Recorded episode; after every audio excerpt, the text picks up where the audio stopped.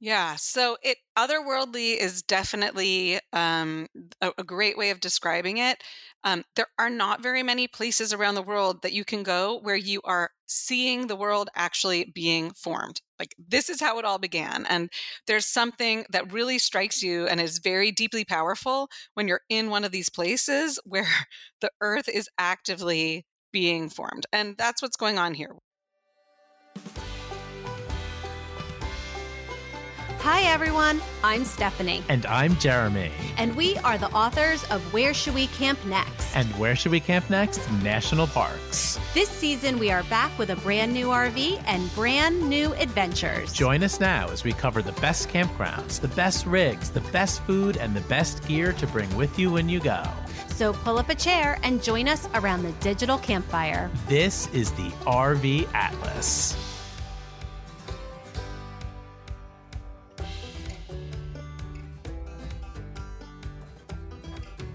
Hello, everybody, and welcome to today's episode of the RV Atlas. Today, we have something a little bit different and really, really exciting. So, I'm, I'm really pumped to have back on the show Lauren Eber from A Fam with a Van. And the last time Lauren was on the podcast was about a year ago, and she did an epic trilogy on spring desert camping. She did an episode on Joshua Tree, an episode on Death Valley, and an episode on Valley of Fire. There were three incredible, incredible episodes. Each one was almost like an ebook in terms of the amount of content that was packed in there. Today, she's back with another really robust episode. It's something we've never covered before. So, she's going to be talking about taking a van life trip to Hawaii Volcanoes National Park. She's going to talk to us about flying in. She's going to talk to us about camper van rental options. She's going to give us a sample one to two week itinerary around the entire Big Island. And then she's going to zoom in on Hawaii Volcanoes National Park and give us lots of details about that. And then after that, she has even more. She's going to talk about other NPS sites on the Big Island and some great places to get food and drink. I'm incredibly excited to have Lauren back on. This is going to be an awesome episode for anyone who has ever dreamed of going to Hawaii and going there and taking a van life trip. Uh, and she's got all the details for us. It was really, really a magical trip for her and her family that really launched her whole uh, inspiration to get into van life. So, uh, going to be thrilled to talk to Lauren Eber. But before we do so, we have a sponsored message from our friends at Camco. Camco is one of our favorite companies in the outdoor recreation industry. For more than 50 years, they have remained a trusted North Carolina based manufacturer specializing in innovative products for the RV, marine, outdoor living and outdoor recreation markets. You may know them best by their American made Rhino sewer hoses, Taste Pure water filters, EvoFlex drinking water hoses, and TST toilet chemicals, but their lineup of products doesn't end there. Camco continues to deliver products that bridge the gap between you and your next adventure. From portable grills and campfires to Eaz-Lift hitches and power grip electrical adapters, they seem to be doing it all. There's a saying that if you own an RV, you are sure to own a Camco product or two, and it's true. This spring, we are stocking up our brand new RV with go to Camco products like their collapsible laundry basket and their Life is Better at the Campsite dishes and mugs. Head on over to CamcoOutdoors.com to check out all of the cool stuff that Camco makes and get 10% off your entire order with our discount code RVAtlas10. That's CamcoOutdoors.com and use discount code RVAtlas10 for 10% off your entire order today. Hello, Lauren Eber, and welcome back to the RV Atlas. It's been it's been almost exactly a year since you were on the show. How are you doing? I'm great. I'm so happy to be back. And when you were here a year ago, you did this epic trilogy of podcasts that is still one of the best things we have ever done on the RV Atlas. You did an episode on Joshua Tree, an episode on Death Valley, and an episode on Valley of Fire. And we got a lot of really nice feedback and we called it the Spring Desert Camping Trilogy, I believe. Um, so thank you so much for that. I can't believe that was a year ago. I'm so glad that people enjoyed it. I hope a lot of people have been hitting the desert. Yeah, and I just like like time flies and now you're back for Hawaii Volcanoes National Park. We have never covered Hawaii on this podcast for obvious reasons, but it is very possible to take an epic van life trip. Okay, I don't know, I'm, probably not too many RVs out there, um, but you can take an epic van life trip, and you guys did. And you're gonna break this down for us, and e- even just your photos made me so happy. And those will be on the RVAtlas.com in the show notes because you guys looked so happy eh, on this trip. Like you just looked filled with joy when you when you did this trip. We were also very young. That's but why you're happy. We, I mean, it, yeah, it was. Um, you know, it was a great trip, and this episode is so fun for me because, um, this really is sort of if, if you're kind of tracing the roots to the beginning of our van life journey this is where it all began. This was the first trip that we took in a van. We had a baby, just one at the time, and um, we, you know, thought it would be fun to rent a VW camper van and camp our way around the Big Island of Hawaii and check out this epic national park. And that's sort of where we got the bug. And um, we uh, you know it took us a few years to get our own camper van after that but uh, that that was really what planted the seed it's amazing how uh, one trip can change your life you know not every trip does but yeah. But when you put yourself out there and travel you know some of the, the the trips just impact the entire direction of your life and when i saw that in your notes where you said that this is sort of where like the van life thing started for you guys i was like oh this is like the origin story um yep. for Lauren. so we're gonna we're gonna yep. do a bunch of different things here. Let's give everybody a preview and they can they can get comfortable and settle in. We're gonna talk about flying in, just just like basic details that you need to know, some of the technicalities of renting a camper van and some of the options. Then you're going to give us a robust one to two week sample itinerary that takes us all around the big island of Hawaii, which is what we're talking about here. Then you're going to mm-hmm. zoom in to Hawaii Volcanoes National Park, which I'm super excited about because it just ties into our theme this year where we're celebrating national parks because of our new book. But then you have even more at the end because there's some other NPS sites, and you always bring the recommendations for food and drink. So let's dive in and just, you know, got a lot of RV owners listening here. People, you're to have to get on a plane. Okay. Um, so, yes, so what, you Lauren, do. What, you have to get on a plane or yeah, or a very long boat ride if you want to get to Hawaii. Uh, so, give us the basics. Uh, what what do we need to know about flying in? What are our options? Yeah, so um, you're going to the Big Island. That's where Hawaii Volcanoes National Park is. Um, there are two main airports, um, both of which have flights direct flights from the mainland um, or connecting flights from other Hawaiian islands. Um, they are in Hilo and in Kona. And it really doesn't matter tremendously where you start. Um, you can either go from there and sort of just hit the national park, or you can do the kind of island circuit that I've recommended, starting from either location. Um, it, it, we started is... in Hilo Okay. And that's the one closest to the Yeah. park.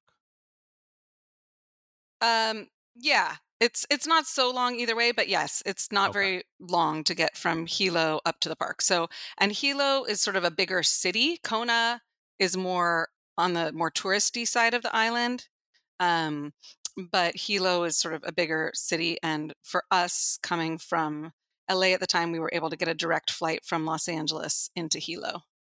So you can use one airport in and out, or you could, you know, land at one and then fly out of another. You have some some options there for flying into the Big Island. Yes, yes. So you can either do a circuit and fly in and out of the same, or right, exactly, kind of do your trip in one and out of the other. Even if you wanted to do some island hopping, you could do it that way as well. Any other tips for the flight part of it? Uh, which is uh, strange turf for some of the RV owners out there that don't fly a lot? Or do you want to just dive in talk about the camper van rental options? Yeah, no, what I would say is that um, flying for a camping trip can involve a lot of pre planning and sometimes more luggage than you would typically bring.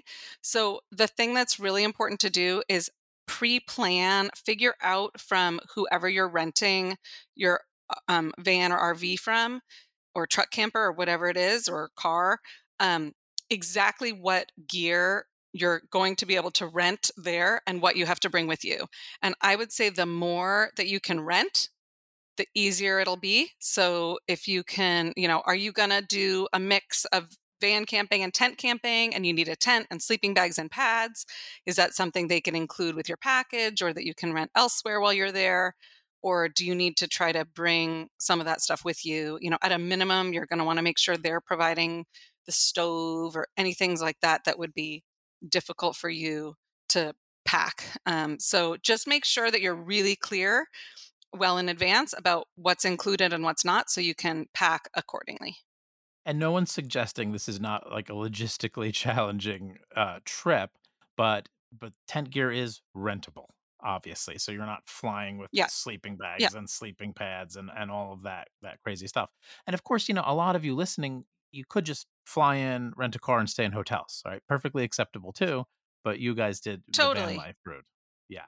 Okay. So what We are our did. And we did yeah, we did some tent camping too, so but but that was all included in the van. They it they had the tent and the sleeping bag and pads. We did have to bring some extra baby gear with us, but it was no big deal. I know this is later in your notes, but since you mentioned the the tent aspect, um, there's a specific reason why you were having to have a tent with you, right? As opposed to just staying in the van. Yeah, yeah. So some of the um, county or state park campgrounds in Hawaii don't actually allow you to sleep in your vehicle. So you're definitely going to want to research and make sure you know what the rules are for each place that you're camping.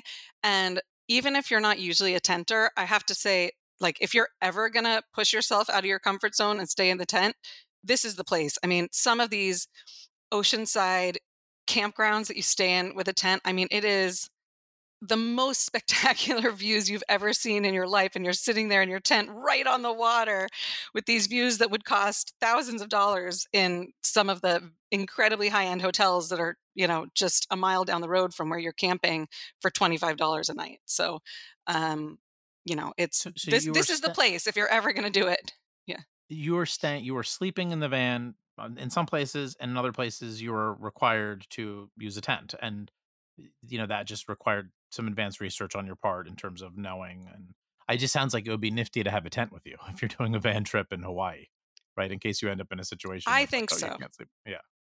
Okay, great. So where are we going i to rent our? Go ahead. Yeah, no, that's what you're there for, right? You're in Hawaii to experience Hawaii, and I, you know, you want to be. The weather's beautiful, and um, it's warm, and it's sort of idyllic conditions for tent camping. So, um, you know, I, I, I say go for it. Sounds good to me. I mean, I, we have two tent plan, uh, tent camping trips planned this year. I'm super super excited about it. So, but where do we rent our vans from in in Hawaii? And guys, remember, we're not talking about renting big motorhomes. uh, Really, I that I don't know that that exists there as an option. We're talking about renting vans. So, what are our options for renting yeah, well, vans? So, you know, there are some smaller RVs that you can find um, on Outdoorsy, but but it's true that for the most part, you're going to have much better selection in vans. Um, there are a lot of truck campers with rooftop tents, that sort of thing, and some smaller motorhomes. But um, so I I would actually suggest looking at Outdoorsy, um, the peer-to-peer RV rental site, because you're going to have the widest variety there. Um, in terms of companies that actually rent um, vans and campers, there is not a whole lot, but um, the two that seem to be the main ones are Camper Van Hawaii. Um, their website is campervanhawaii.com. Um, and Huakai Campers, H U A K A I campers.com. Um, Camper Van Hawaii um, rents, you know, vans. Um, but they're not particularly large, but they are camper vans. And um, Huakai Campers does uh, truck campers with rooftop tents that look very cool. Um, we rented from a really great small family business called Happy Campers Hawaii that rented out old VW vans, um, but sadly, it's no longer um, in business from what I can tell. Um, but we had this really funky 1990s era Westfalia called Akanai, and uh, it just had so much character. Um, it broke down once in the middle of the trip. The van rental company came out and fixed it for us.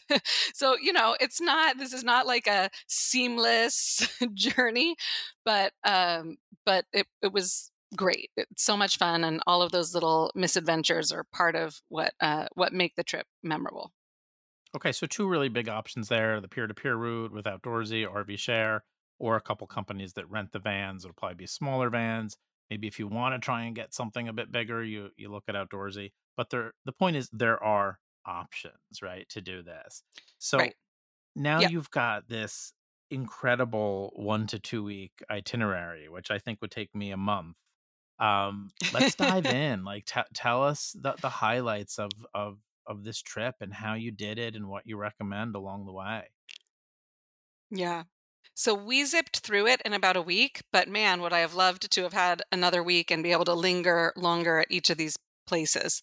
Um, but you know, you can make it work with with whatever time you have. I mean, I think we did it over like a Thanksgiving break and managed to make it work, and it was fabulous. So um, whatever time you have, I think you can make the trip work in that amount of time.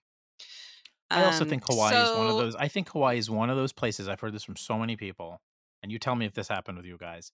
I, I've heard from so many people they think that Hawaii is going to be this bucket list, once in a lifetime trip, and then they go and they say, "I, I have to go back," and it and it becomes yeah. a, a trip that you that you do multiple times over the course of a lifetime. There's more than one island, for goodness sake, for one reason.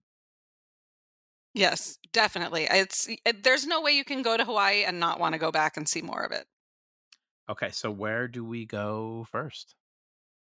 Okay. So for us, we flew into Hilo and we rented a camper. We were fortunate. Um, the people we rented from met us at the airport with our van, gave us a walkthrough.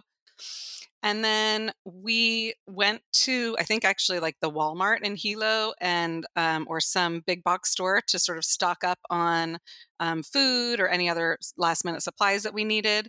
Um, and then from there, kind of got right out of town. Um, you know, there are some grittier elements of Hilo um, in certain parts as well. So it's not um, it's not the town that you want to kind of linger in necessarily. So we just sort of did our business in Hilo and then um, drove about 45 minutes north to Laupahoehoe Beach Park. And that was our first stop. It's a beautiful park. Um, so, this side of the island, the Hilo side of the island, is the dry side. So, every island in Hawaii has a dry side and a wet side. And so, Hilo is on the dry side, Kona is on the wet side. Uh, sorry, I said that backwards. Hilo's on the wet side, Kona's on the dry side. So um, on the Hilo side, it's lush, green, rain, waterfalls, you know, uh, creeks, all of that. Um, Kona, which is where that's the stretch where most of the resorts are, it's dry. So that's where you're going to get your more reliable dry weather. Um, and this whole sort of resort industry has has grown up over there. So on the Hilo side, that's the wet side of the island. Um, it's beautiful tropical uh, forest landscape, and we stayed in this um, park right on the water with a rocky coastline, and the campsite is right there, and you have the waves breaking against the rocks a few feet from where you're camping all night long. And in that one, I think we did stay in the van. In a general sense, did you reserve all of these places before showing up, or was it first come first served anywhere, or or did you have reservations for these all of these campgrounds? For the most part, I did reserve in advance through the um, the Hawaii websites, state or county, depending, or national park, depending on the location. Right, so Yeah. some waterfalls nearby and, and this part of the journey. Yes. So definitely while you're over on this side of the island, you're going to want to check out some of the incredible waterfalls and tropical forest sites. So the number one that I think is a must see, and it really doesn't take very long to go visit it, is Akaka Falls. Um, so it's uh, it's a Hawaiian state park, and there's just an easy, flat, paved walk that you do to get to this incredible, very, very tall waterfall. It's beautiful. I highly recommend it. And if you uh, have the time, I would also add in Rainbow Falls, which is similarly accessible. Um, both of those are going to be great. You can do them uh, all in the same day before heading inland on Highway 11 and making your way toward Hawaii Volcanoes National Park. Well, that's a pretty spectacular start to the trip, right? uh, camping uh, in that in that state park and then heading to the waterfalls. Now, just give us like the basics Yes. on Hawaii volcanoes, and then in a a later segment, you're going to go into more detail about the park. So, where did you stay there? Yeah. So in Hawaii volcanoes, the accommodations are managed through a concessionaire called Hawaii Volcano House. And Hawaii Volcano House has three basic options. They do have a sort of a hotel style lodgings or um it's maybe more like a B&B kind of style lodge. So if you are going the route of just renting a regular car and staying in hotels and cabins and lodges, which I think is totally a totally doable option, um, then you could stay in the sort of hotel area there. They also have rustic cabins, so you could rent one of the rustic cabins and um, and uh, use sleeping bags and so on. Or we stayed at a campsite. Um, they have some regular campsites. The campground is called um, Namakanipaio Campground. Uh, there is one other campground in the park, but that's the one that I would recommend. Um, campsites are only fifteen dollars, um, and or you can bump up to forty dollars and rent a tent that they will set up for you. Um, so it's very central. Yeah. Go ahead. Yes, they're small. So yeah, yeah, yeah. It's not a ton of sites. So um, you definitely are going to want to check in advance and make sure that you can uh, get a reservation. Okay, cool.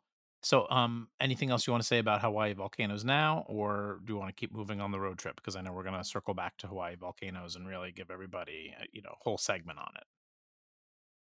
Yeah, no, I mean, I think I think that's it. I I think staying in the park there though makes a lot of sense. There's not a whole lot of other places right nearby to stay, and that positions you right in the center of you're going to want to do sort of the ring road that loops its way around the park as the main activity. So uh, if you stay there, you're right there. You're close to the visitor center.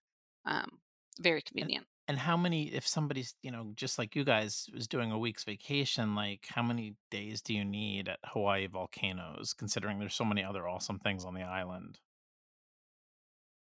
Yeah, I would say one to two. Um, you definitely want to have at least a full day to do um, the the main ring road, and um, you know, with two days, you can also do. There's an an out and back road that takes you to see some other parts of the park. So, um, minimum one day to explore. Um, two's better if you can spare the time. Okay, great. Where are we going next on our van life uh, road trip on the big island of Hawaii? All right. Yeah. So after we have, um, you know, you sort of you cut through the middle of the island to get to Hawaii Volcanoes National Park, and then you sort of continue in that same direction and get yourself back to the coast. Um, and so when you hit the coast, uh, you're going to be in an area because the lava has sort of this is sort of the, you're following the trail of the lava that's coming from the volcano, and you know Hawaii Volcanoes National Park. You're on the volcano up at the top, right? But the whole island is a volcanic island, right? You're it's everywhere you go, you're seeing signs of volcanic activity. The whole landscape is shaped by by the volcano. So the whole island exploration is part of this experience of seeing, you know, these active volcanoes on the big island. So um, the next spot, as you sort of make your way down back towards the coast, um, is a beautiful black sand beach that also is known for having um, sea turtles. Two species, one of which is endangered. Those are harder to find, but um, the green sea turtles are common to see. And that is called uh, Punalu'u Beach Park. And there's it's a beach and a campground, and um, that's a great place to stay for the night see some sea turtles, check out the gorgeous black sand beach. Um, really good place to snorkel. And these are Um, state, so and these are, I mean, we just talked about the national park, but these, this one is a state park campground. And so was, I think, the first one, right? So you're, you did a lot of state Yes. park campgrounds because they're going to be in prime Yes. locations. Is there a culture of, Yeah. of private campgrounds there, or is it just mostly kind of state park and national park camping? There are some private campgrounds as well. Um, not a ton. The the state park campgrounds, there's like a pretty robust network of state park campgrounds and they're inexpensive. Um, but there are some private campgrounds. There's also, you know, Hip Camp, some some of those sort of individual, you know, private uh, like peer-to-peer campground options um, if you want to try to see if you can find something a little more off the beaten path or or unusual um, Oh, that's such a great a, recommendation a that less probably wasn't yeah available to you guys at the time, I would imagine. cor- correct yeah Yeah. Oh my gosh. Um, that's that's yeah. If you could be staying on somebody's private property in some beautiful location, that's a great option too. So we going to Kona. Is Kona our next stop? Yeah, that's our next stop. So um, you're continuing west on Highway 11, making your way sort of around the the southern end of the island, and then coming back up along the the west side. So now we're getting towards Kona, which, as I said, is the drier side of the island. And Kona is really where that's like the main, the heart of the tourist corridor. So tons of tourist amenities, tons of hotels, um, lots of restaurants, lots of activity, lots of cool things to see. Also, more people. So, um, you know, in Hawaii Volcanoes National Park, it never really felt crowded to us. Um, and same, you know, on the Hilo side, and then again, if you're sort of at uh, Punalu'u Beach, it's it's a little quieter. But then, as you sort of make your way towards Kona, you're gonna have more people around. I is Um, that is it sort of in a good way or a bad way? Like, I know that, you know, the way you guys do your your van life, you kinda like to escape the crowds, I think, to some degree, I think that's fair to say. So is this, yeah, uh, a place that's, like, a can't miss location? Or if you want a quieter Hawaiian vacation, might you skip it? So I would not skip Kona. I think you have to go to Kona and you have to see it. Um, you should know what you're in for. And you can also make choices about your accommodations based on what you like. So if you stay at one of the campgrounds near Kona, I would say just prepare yourself that you're going to have sort of a Hawaiian experience where there are going to be a lot of people. The the um, state and county parks in this area, people sort of families kind of crowd the beach, and tents are like right next to each other, and there's loud music playing, and people are barbecuing Hawaiian food and dancing, and it's it can be like a scene. Um, which can be a really really cool cultural experience or it could be sort of overwhelming for some people. I think if you know and are prepared that that's what you're in for and are open to that, then it can be really wonderful. As it Oh happens, when we oh, no, no, sorry, ahead. did you have a question? No, go ahead, go ahead. when we got there, um, our um, our son, who was a little over a year at the time, um, was teething really badly and spiked a fever and was just like crying and miserable. And we got to this park, and it was like tents all stacked up next to each other in this total party scene and we had this miserable crying baby with a fever and i was like i don't know if i don't know if we can do this so we actually wound up going into Kona and getting a hotel room for the night so that I could like put the baby in the bath and bring the temperature down. And we wound up having to go to like a, a clinic and see the doctor. But, um, you know, so, but, and everything was fine, you know, it was like no big deal. But, um, but so for us, we decided in that moment, um, you know, okay, it's too much of a scene for what's happening for us right now, which is like crying baby with a fever. But um but had that not been the situation, I think it would have been a ton of fun and I would have loved to just hang out and talk to the Hawaiian locals and hear about their lives and listen to their music and you know eat some of their food and um, I, I think it's a pretty cool scene. So you just kind of have to know what what do you need in the moment. Yeah. It sounds awesome to me, and I, I think that as as travelers, we do always need to remember that these places don't belong to us; they belong to the people that live there, and uh, it's it's not your state park. And if if the culture there is to make it a big family party, then that that's what it is. Um, I would love I would love Right. to do it personally. I mean, so many American state park campers, Yeah. I think, uh, freak out if they show it at a state park that's loud. You know, it's like they just want their little quiet Right. slice. But it sounds like there's a mix though uh, here in Hawaii that there are state parks that are you know quiet and peaceful and just Kona's its its own game basically. Yes, absolutely. So you're to find your solitude in places. Um, this the the campground that I'm thinking of in particular that was like this sort of really fun, awesome party scene was Ho'okena Beach Park in southern Kona. If that just sounds horrible to you, I mean, I say go for it. I, I thought it was really cool. I'm glad we got to see it. We didn't actually get to stay because of the circumstances, but uh, but I thought it was a really cool scene and and cool um, cultural experience. But if that sounds like too much for you, then either consider staying in a in a hotel or Airbnb or or uh, or B and B while you're in um, while you're in or near Kona, or look for a quieter sort of hip camp type option. Or um, there there are some other things uh, that you can check out if And if that and doesn't sound good to you. There is one. There's another one called Kohanaiki Beach Park. Um, that's a big surfing spot. So it's still not going to be deserted, but I think not quite as much of a scene as Ho'okena Beach Park. And you can sort of watch the surfers doing their thing. So that's that's an alternative to look at as well.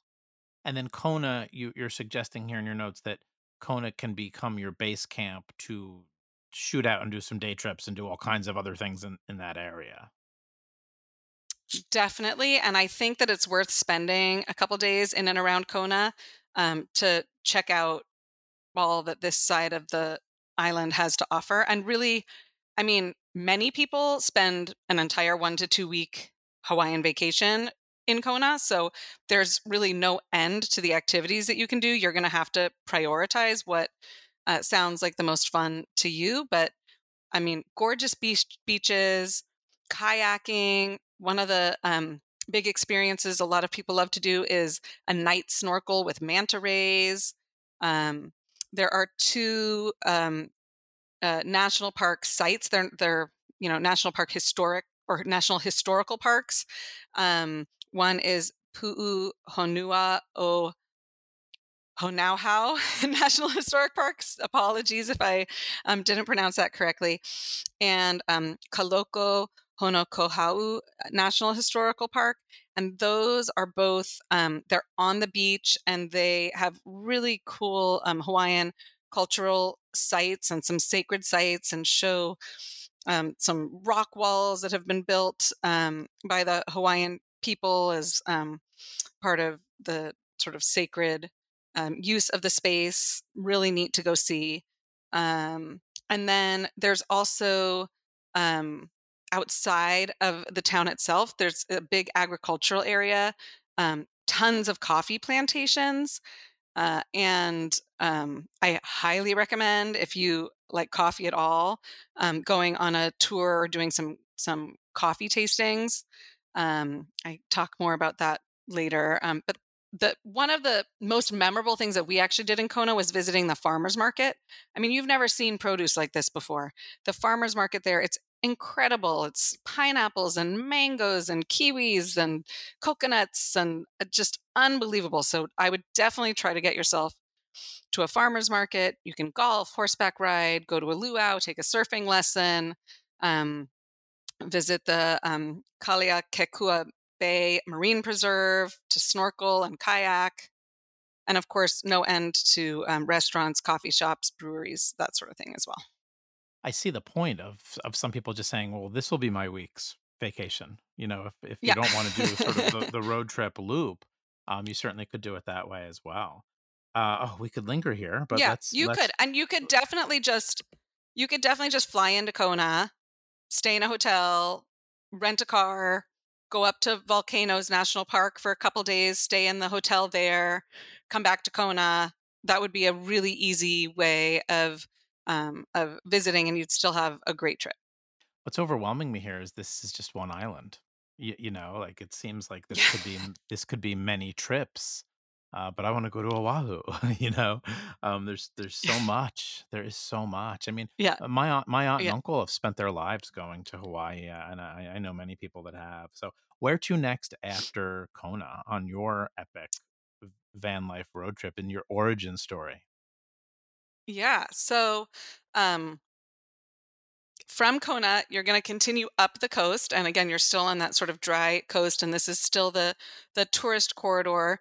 Um, and there are still lots of resorts all along the coast um, up this area, but we're getting farther north, and um, the the place that I recommend staying here if you're you are going the camping route is the incredibly beautiful Spencer Beach Park.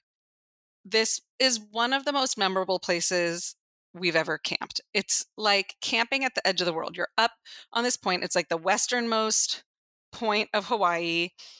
Um, the only downside is that when we were there, there was sort of like a high wind warning and so you're real you're literally like the winds are coming off of the pacific and this is like the tip this is the first part of land that the winds hit and when um, were you in a tent like, there you know my, and Did we were in a tent, tent and so we oh, were okay. camping we were in a tent um like with probably the most gorgeous view i've ever had out a tent window in my entire life but it was definitely like a like one of those nights where you're sort of waking up all night as the wind is sort of battering the tent.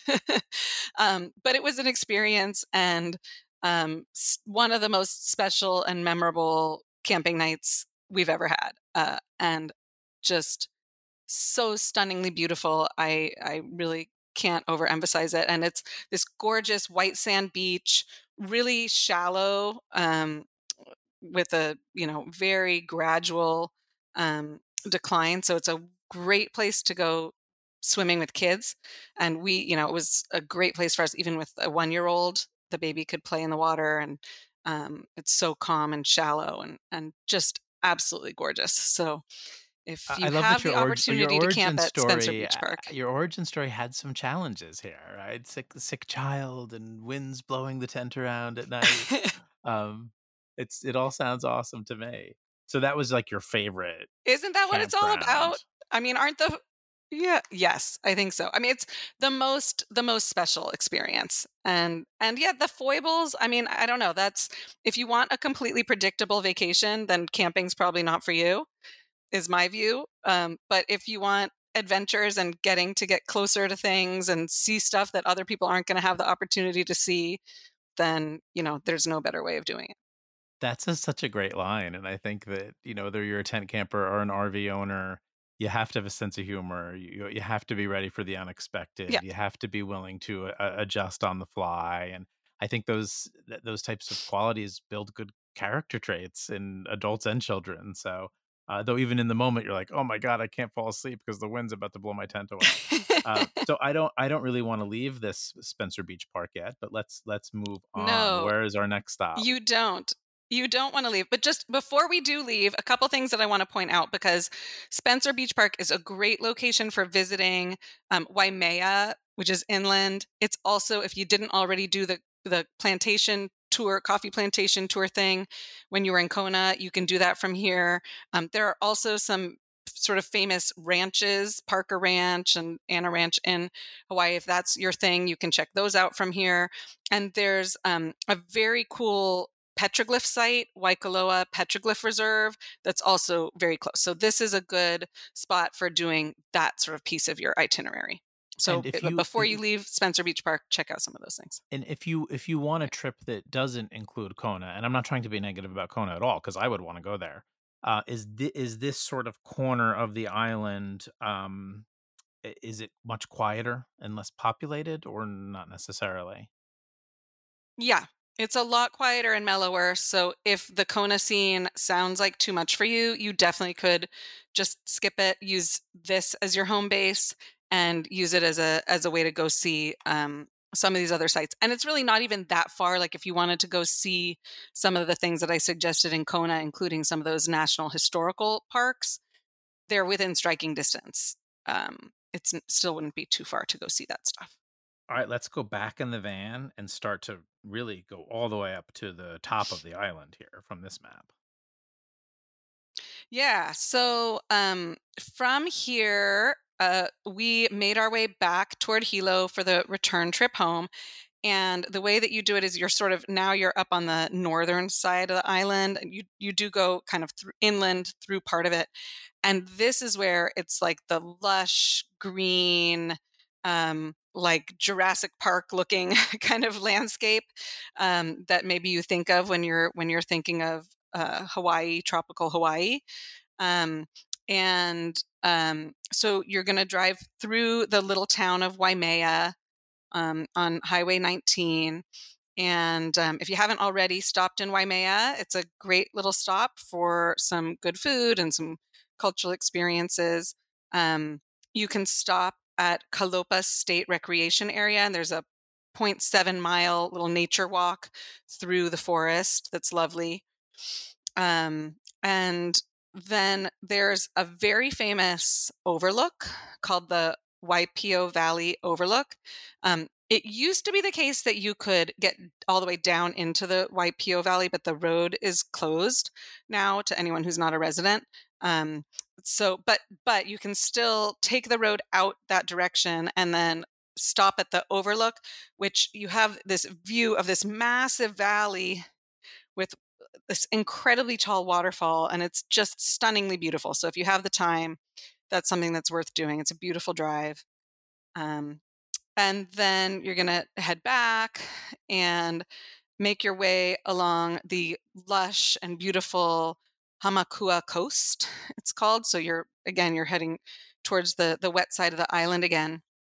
And as you're making your way back to Hilo, I recommend detouring off of the main highway um, to take this short four mile stretch of the old Mamalo- Mamalahoa Highway, sometimes called um, Pepe'ekeo or Onomea Scenic Drive. It's a gorgeous scenic drive through tropical forest that passes by streams and waterfalls. And without taking a whole lot of time, gives you a really beautiful look at this lush, wet side of the island.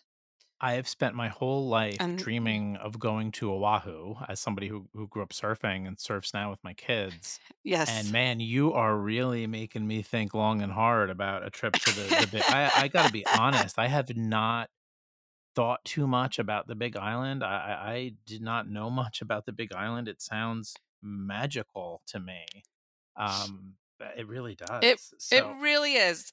It really is. And I've spent, you know, I, I've been several times to Oahu, several times to Maui, and each of those islands, you know, they definitely have their their charms, and I would recommend going to all of them. Um, I likewise had not really thought much about the Big Island and was blown away when I went by how gorgeous it is and how much there is to see and do. And it, you know, one thing that to remember is, you know, the Hawaiian Islands, the way that they're formed is that they the continent is moving over a hotspot that's under the Earth's mantle, under the ocean. And so at the continent moves, I think about like four inches a year or something like that. And so each of the Hawaiian Islands was formed by being right on top of the hotspot. And then over time, it sort of moves off and a new island forms. And so the one that's on top of the hotspot right now, which is why it has all of the active volcanic activity, is the Big Island. So those other islands are incredible, but they're not sitting on top of the hotspot anymore. They did their thing, they moved on the big island is still there sitting on top of the hotspot erupting. And so there's just so much variety and variation in the in the landscape um, the volcanic activity is incredible which of course we're going to talk about with the with the park itself but it's this is the island that's still in progress a work in progress and so it's super interesting to see Oh my god, Mother Nature's amazing. That was that was quite a lesson there. You yes. really pulled that off like really really well. so so let's wrap up the itinerary part. There's a few more I think okay. a few more things you yeah. wanted to definitely mention before we take a break and really dive into Hawaii Volcanoes National Park. Yeah. So, you know, you've sort of you've now completed your loop, okay? You're back to Hilo. Um and just in terms of the logistics, it's likely unless you have a late evening flight, you're probably going to need one more night staying somewhere before making your way out of town. You might have to return your car and your camping gear and take care of all of that stuff. So I think your options are you could return to where you started and stay another night at uh, Laupahoehoe, which is what we did. Or um, if you want to be closer to the airport right in Hilo, there is a private campground um, to your to your previous question jeremy called arnott's lodge um, which is not going to be like the most special place that you stay but it's you know going to get the job done of you need a convenient spot to just sort of be your last night um, before heading back or you could return all of your camping gear and get a hotel room in hilo um, before having to catch your flight out.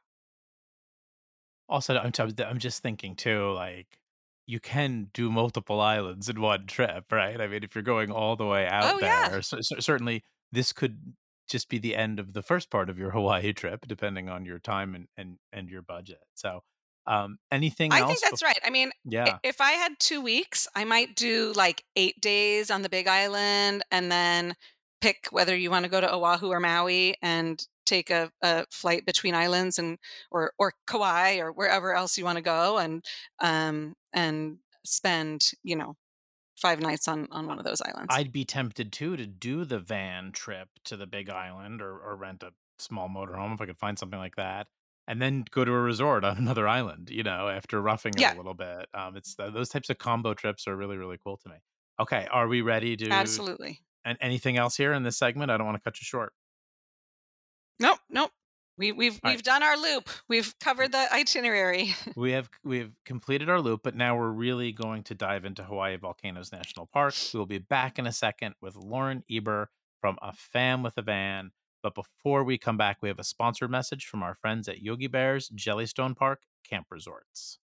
Our family has been staying at Jellystone Park locations for 12 years. There are more than 75 Jellystone Park locations across the United States and Canada, and each one is unique, but our kids love them all because each Jellystone Park location has fun attractions like pools, water slides, splash grounds, mini golf, laser tag, and jumping pillows.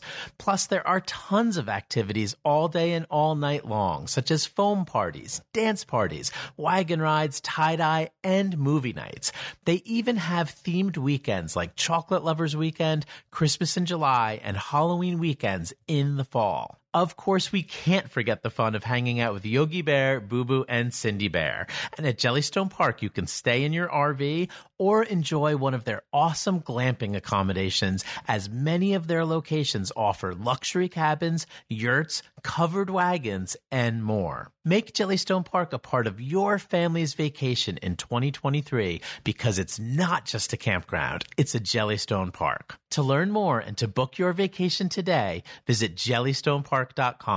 That's jellystonepark.com. And please don't forget to tell Yogi Bear that Jeremy and Stephanie said hello. Welcome back to the show, everybody. We are here on the big island of Hawaii with Lauren Eber from uh, Fam with a Van, getting her origin story really as a van lifer on this this epic trip that she took to the Big Island, and she gave us the whole loop, you know, a suggested itinerary for one to two weeks.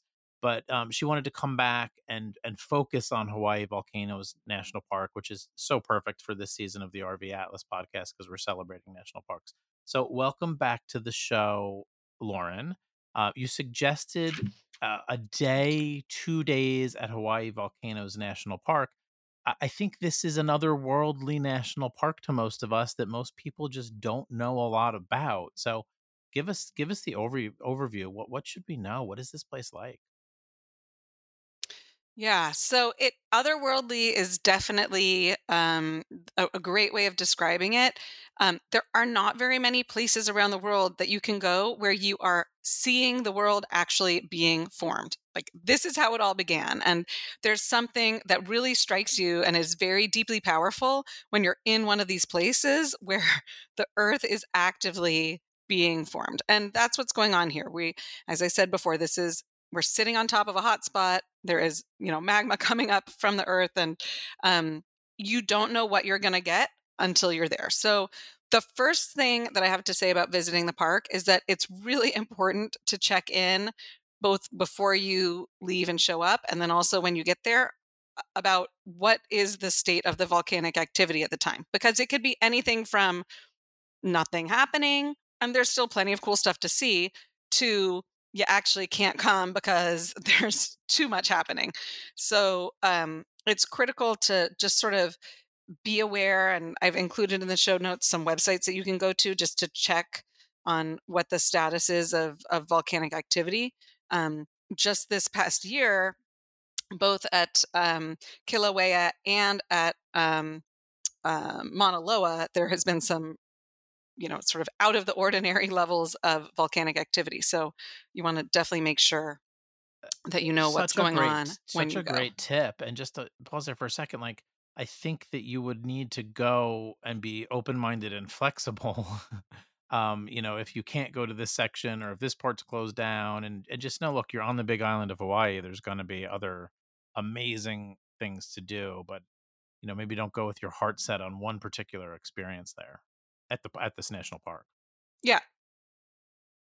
Right, so tell Yeah, us that's more. absolutely right because it could be the yeah, it could be the case that you, you know, there's a big eruption and and you have to um, be flexible and rearrange your itinerary a little bit. So, yeah, so there are four active volcanoes on Hawaii's Big Island. Kilauea is the one that is inside Volcanoes National Park. It's the most active volcano in Hawaii and possibly even anywhere on Earth, depending on how you measure. Um, and uh, where, where, when, and how it erupts can be very unpredictable. Um, so it's important to always check for updates. Um, according to Hawaiian legend, Kilauea is home to Pele, the Hawaiian goddess of fire and volcanoes. So there's a lot of um, really interesting cultural information about the. Um, this is a sacred site for the Hawaiian people, and I would encourage you to learn about that and make sure that um, sort of honoring that is part of your experience while you're there. Okay, so Um, the there's other there's more volcanoes, volcanoes, yeah, take us to the next one. yeah, And I'm mentioning them just because it can be actually sort of confusing and um, you want to sort of know where you are and what's what. But Mauna Loa is the largest volcano in the world, actually, standing at um, 13,677 feet above sea level and more than 30,000 feet um, from its base under the ocean to its peak. It has erupted 33 times since 1843. And most recently, there was a lot of news about it it erupted quite dramatically at the in November December of 2022. Um, and so while you're in Volcanoes National Park, where you're at Kilauea volcano, um, you have a lot of views of Mauna Loa. You can see Mauna Loa sort of looming above the Kilauea caldera.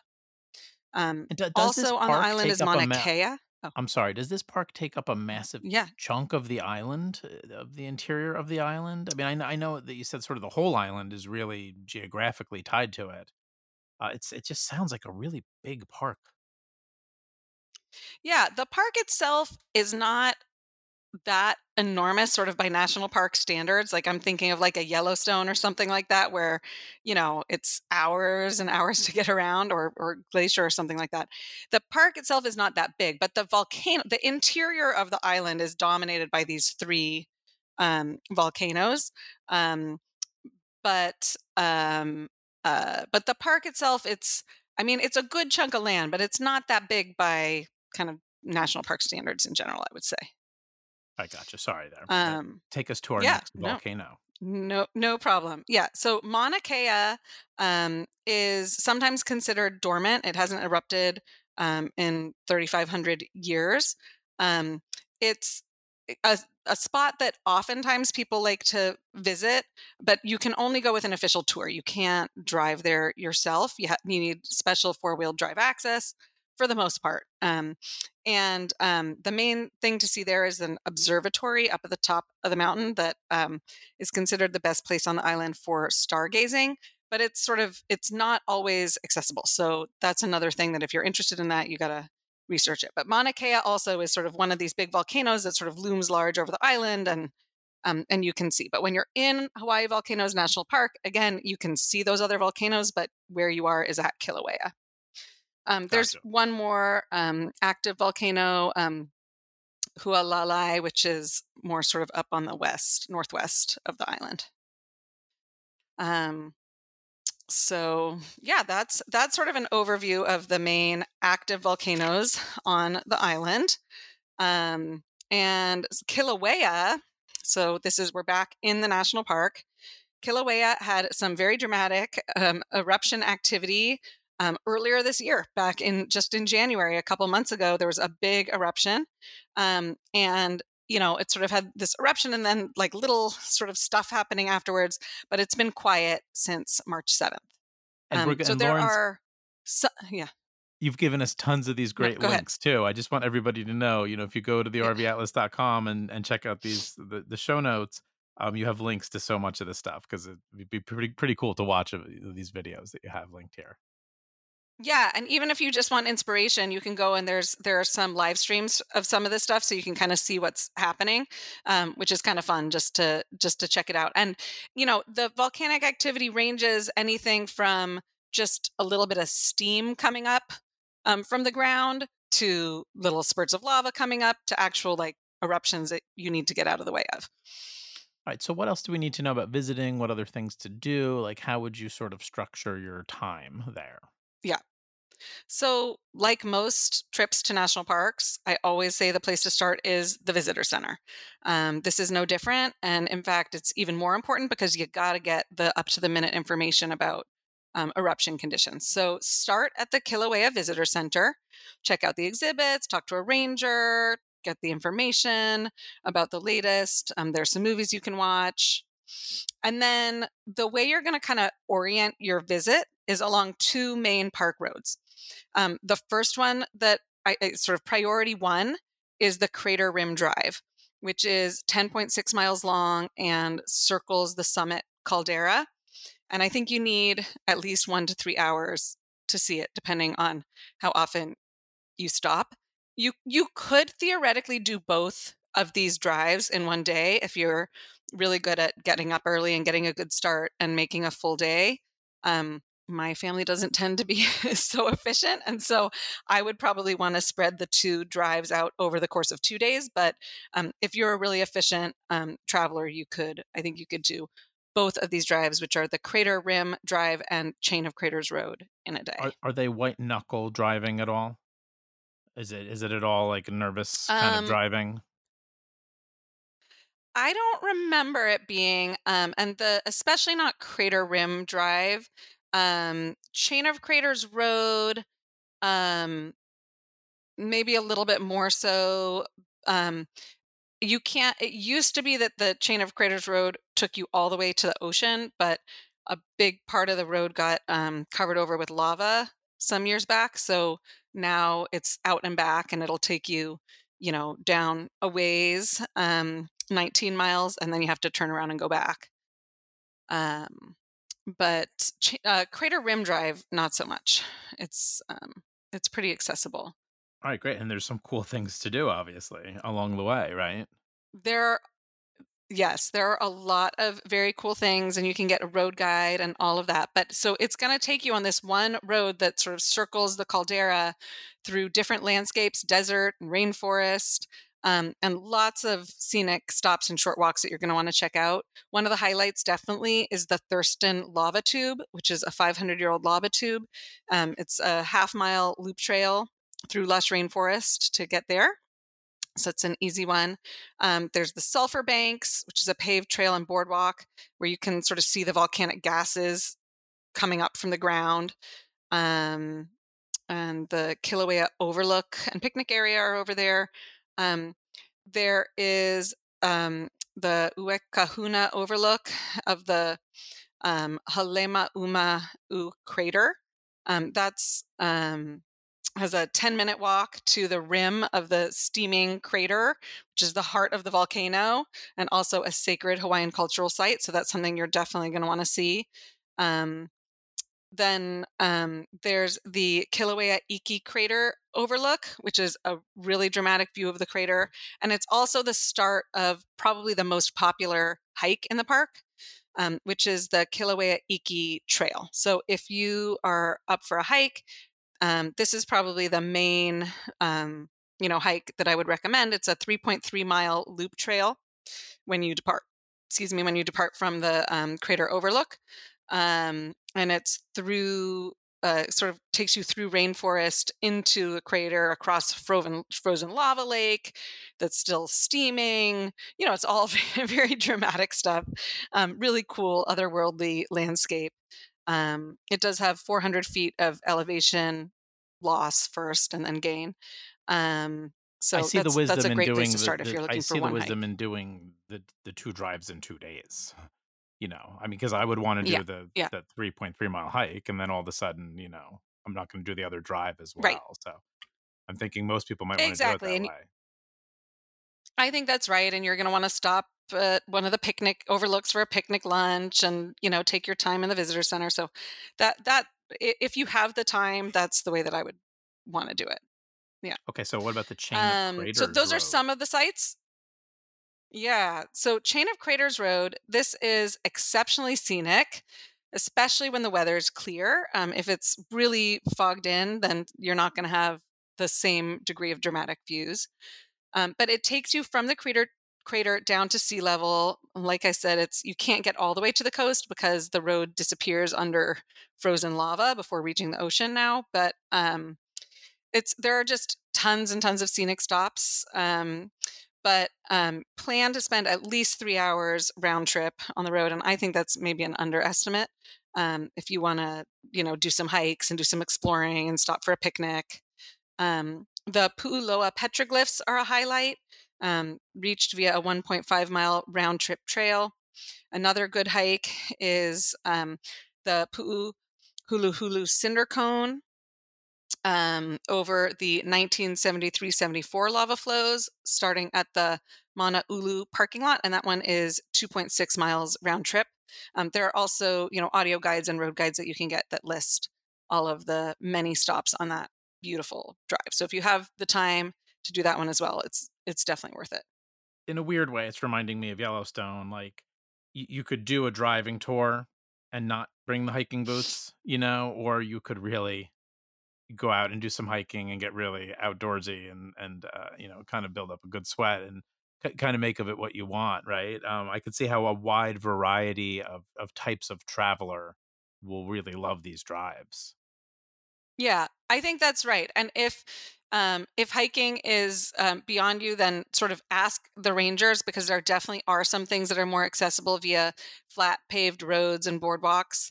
Um, so you're going to want to make sure that you have time to do those things. Or if um, you know getting out off the beaten path is your jam, then maybe you're going to want to do some longer or more ambitious hikes than these, and they'll be able to tell you what's best to see at the time based on what the volcanic activity is like that day.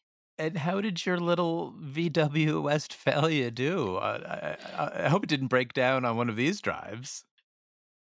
No, it didn't. Um, and, uh, you know, we did great. We had a great time and, you know, we're able to sort of fix our lunch from the inside of the van and experience all of that. And, you know, it's, um, if you've never gotten to travel in a VW camper van, it there's something that just definitely makes you feel like you're um, you know uh, in that life, in that vibe, and um, and kind of helps you feel that sense of adventure and like you're up for anything. So I remember um, when Stephanie so and I were dating, her t- like talking about wanting a Westie. It's it's sort of been this um, lifelong yeah. thing. I'm gonna have to check in with her and see if that's like still a, a dream of hers. All right, we're gonna come back in a yeah. second and we're going to talk about some other NPS sites. And it's not an episode with Lauren Eber if we don't get some food and drink recommendations. She of did course. this with all of her uh, trilogy uh, last year. Uh, but before we come back and wrap up the show with Lauren Eber from A Fam with a Van, we have a sponsored message from our friends at Go RVing. GoRVing's website, gorving.com, is packed with all of the information you need to get started and go RVing. Check out Go GoRVing's Get Started tab to find information from real RVers about buying an RV, renting an RV, finding a campground, and a comprehensive first timers toolkit. The Buying an RV section includes a complete guide to buying a new RV and tips for visiting national parks. The Renting an RV section explores your options for trying before buying. The Finding a Campground section lets you search for campgrounds by state. The First Timers Toolkit is a robust set of blog posts and how to videos that will turn you into an expert RVer in no time at all. Go RVing's Get Started tab is packed with the content you need to become a more experienced RVer and have fun doing it. And this is just a small sample of the content you will find there. To find out more, head on over to gorving.com. Welcome back to the show, everybody. We are here with Lauren Eber from A Fam with a Van, and she has taken us on an epic journey around the Big Island, and we're, we're not done yet. Um, so just you just want to remind everybody that there's a couple other NPS sites, not just Hawaii Volcanoes National Park, and then you want to give some food and drink recommendations as you always do. Yeah. So um, I mentioned already um, it- that when you're in Kona is a great place uh, uh, to sort of check these out. They're very convenient. Um, and it's um, the Pu'uhonua o Honaunau National Historical Park, which is a sacred site to the historic people. Um, and then also the Kaloko Honokoha'u National Historical Park. And you can do both of those together in one sort of trip um, and check out the the cultural, spiritual, and then also just natural um, beauty um, of those sites. Um, and uh, stop by the visitor centers and get a couple more stamps in your passport. All right, now I think it's fair to call you a foodie. I, th- I think that, I think that that would be an accurate description. And by the way, Lauren Eber from A Fam with a Van is going to be on the Bon Appetit podcast. Oh. What is the name of what is the name of Dinner that podcast? SOS. Did- Dinner check- SOS. Uh, oh, everyone Yeah. listening to the RV Atlas, check out Dinner SOS. She's on that too. I could stop here and talk for 20 minutes about that, but we'll stay focused. So give give us like so we're vacationing on the Big Island. Give us just some cool things we need to check out for food and drink if that's a, a big part of our travel experience.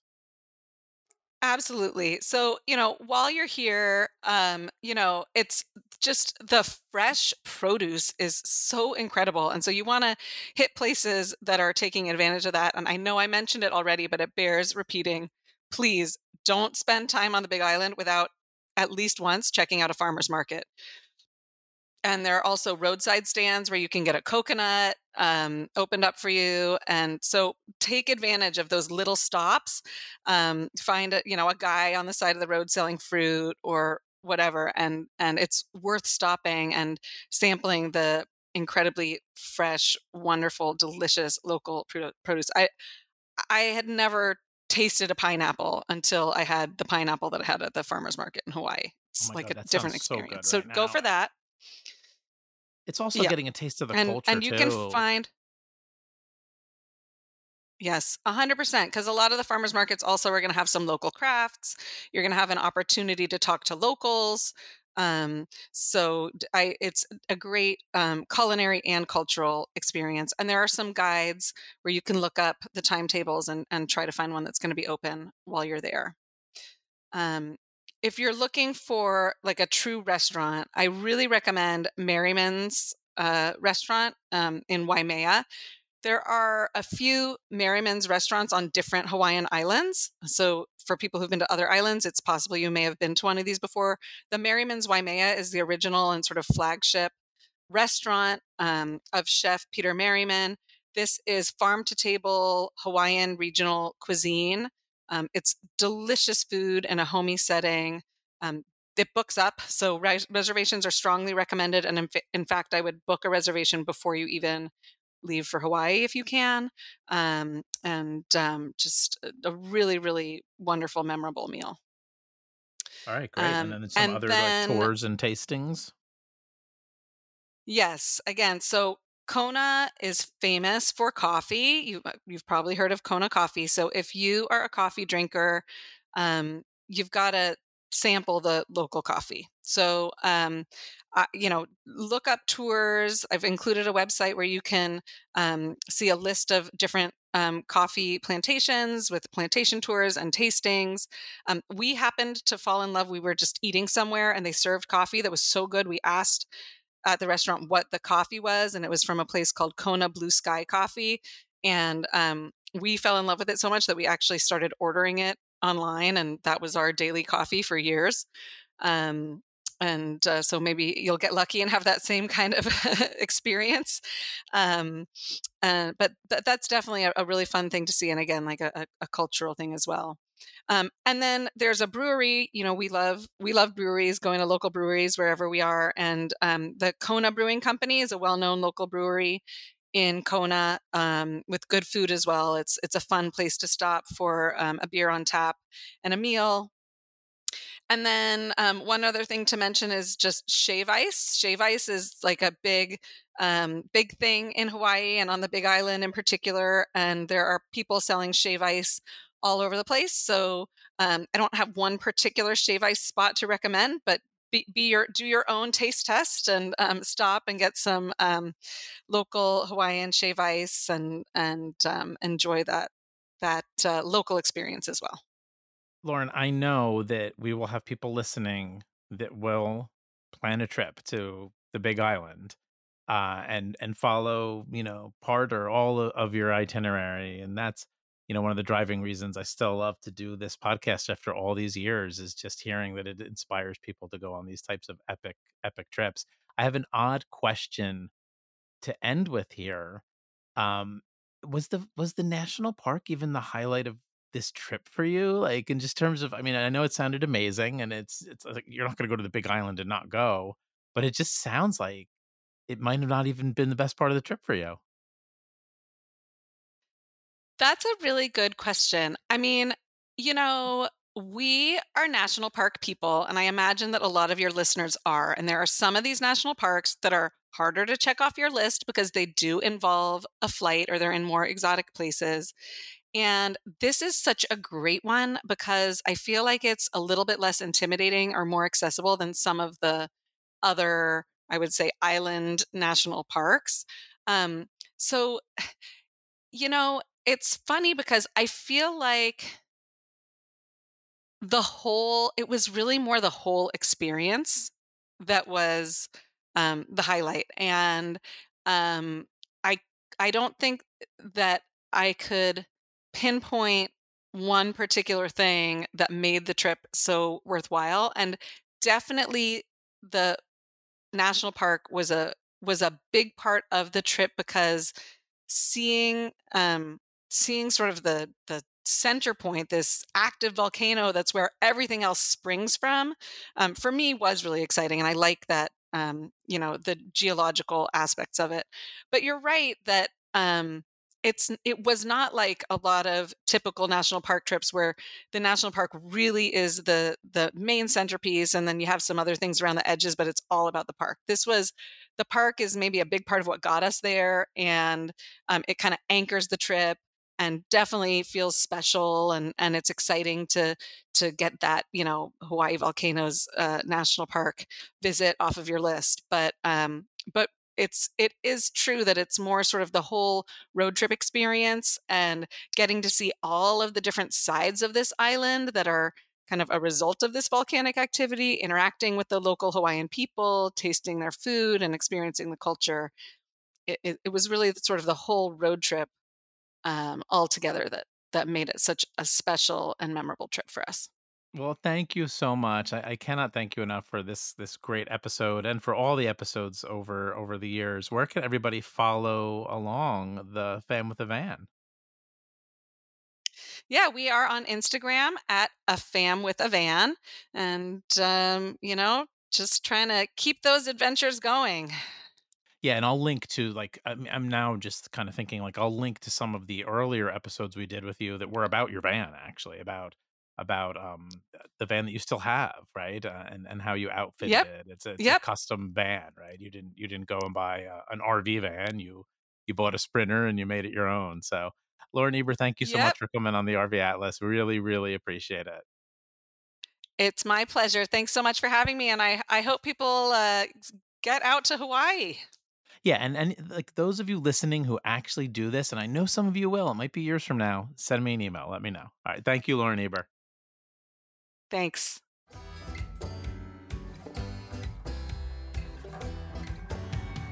Thank you so much for joining us for this episode of the RV Atlas. To find out more about the topics discussed on this show, head on over to thervatlas.com. And to join the friendliest group of RVers, head on over to the RV Atlas group on Facebook and make sure to join us on YouTube, TikTok, and Instagram at the RV Atlas. If you enjoy our show, please consider leaving us a review over on Apple Podcasts or wherever you listen.